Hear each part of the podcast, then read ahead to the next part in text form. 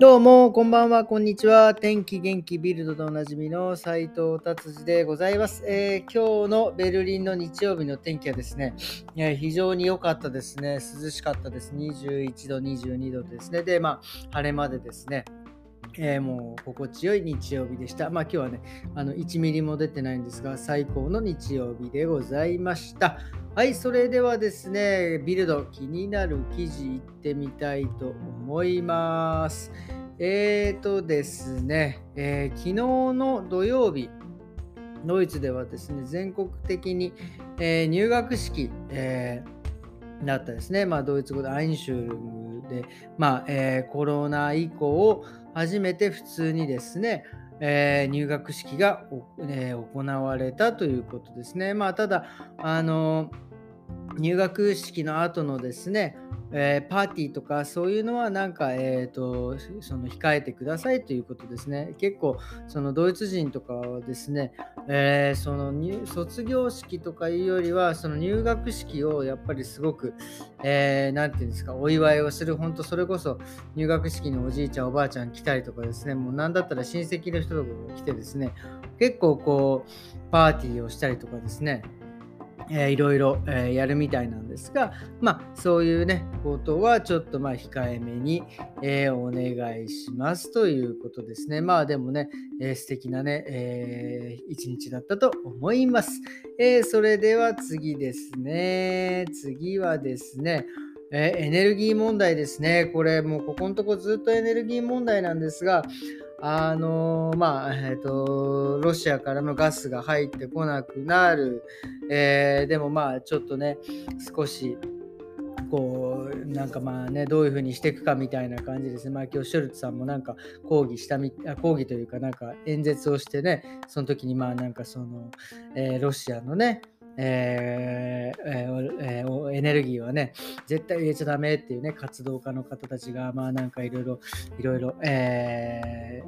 ー、やってたみたいです。はい、すいません。えー、っとですね、次はそれですね、まあそのエネルギー問題で、まあそのいわゆる全体、国全体で省エネ、をしていかなきゃいけないということですね。なんか省エネ対策としてですね、え夜のあの街灯をですね、えー、消すっていうもう、これ真っ暗になっちゃうんじゃないかって、多分全部は消さないでとは思うんですけど、まあ、消灯をまあちょっとサポートするという。まあでもね、これ、えー、まあ、いわゆる犯罪が増えるんじゃないかとか、夜ね、一人で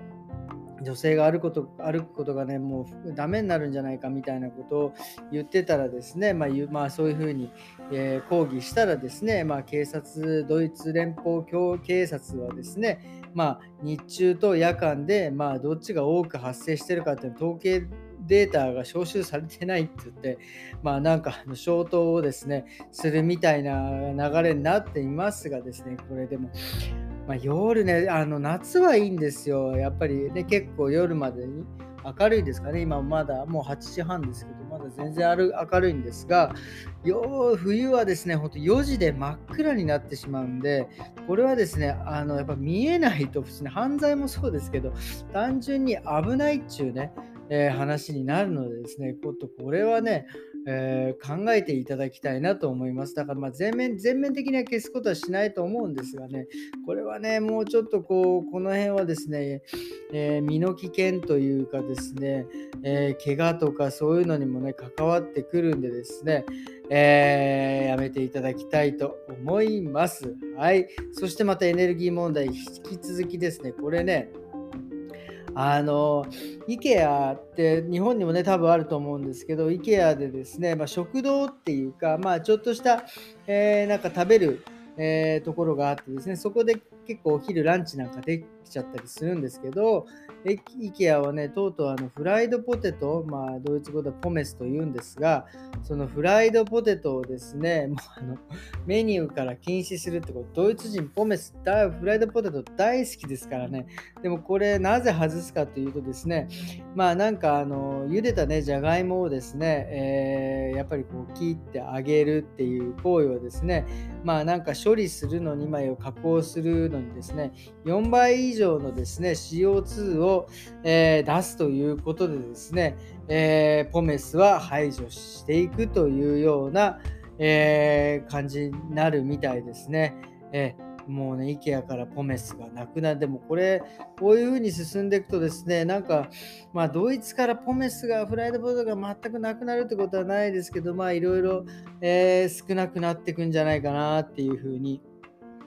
えー、ちょっと、え流れ的に、え思います。はい、それでは今日のビルドはこんな感じで終わりにしていきたいと思います。えー、今日はですね、NHK のですね、えー、オンデマンドと今入ってるんですけど、それでですね、えー、結構ね、面白い番組を見ててですね、100分で名著っていう、まあ、えー、多分 NHK でも普通に普通され普通に放送されてるやつですよね。まあ、だからオンデマンドで見えるんでしょうね。で、これのですね、アラビアンナイトって、まあ、アラビアンナイトのね、なんか特集をやっててですね、まあ、まだ3回続、3回なんだけど、まだ僕1回、2回しか見てなくて、これ、僕初めて知ったんですけど、これ、千夜一夜物語って、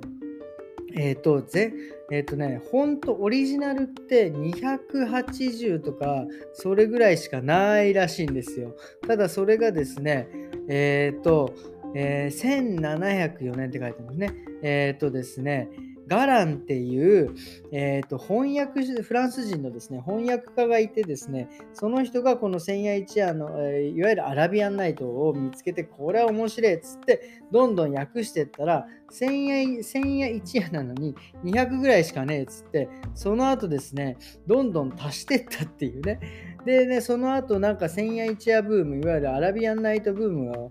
起きてですね、なんかいろんな人たちがバンバン書いてって、で、なんか、なんか200年ぐらいでですね、えー、千千千物語を、えーえ、付け足したっていうのがね、本当らしいです。で、僕らがよく知っている、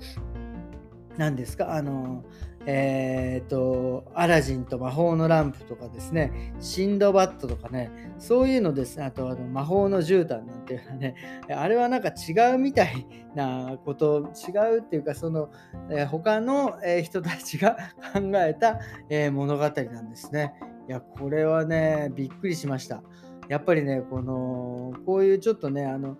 こういう番組をですね、こうやっぱりちょっと見るとですね、やっぱりこの見聞が広がるっていうか、あ、なるほどねっていう、なんかちょっとね、別にアラビアンナイトって特に全然興味もなく、たまたま見てたんですが、あ、そういう感じなんだなと思って、やっぱ中世のね、中東っていうのはですね、やっぱりいろんななんか様々なね、なんていうんですか、民族の人たちが集まって、で、いろんな物語があって、で、それを書いてたっていう、えー、ことでですね、いや、びっくりしました。で、その当時はですね、やっぱ世界、え中国が一つと、で、あとその中東で一つ第二の大きい都市っていうので、もうまあもちろんそこからシルクロードにつながるっていうので、もう本当にいろんなものも入ってきたし、いろんな人が、あの人種の、ね、方たちがいて、なんかすごいえ時代だったんだなっていうのをね、ちょっとこの NHK のですね、100分で名著っていうところから、えー、勉強させていただきました。これはね、もうぜひともね、皆さんね、時間があったらですね、えー、録画してね、100分で名著、多分これ毎週やってんのかな？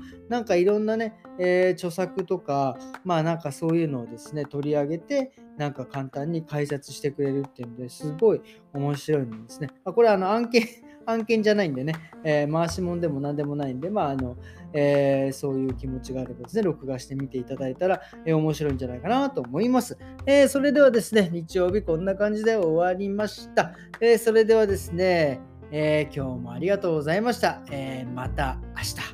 さようなら。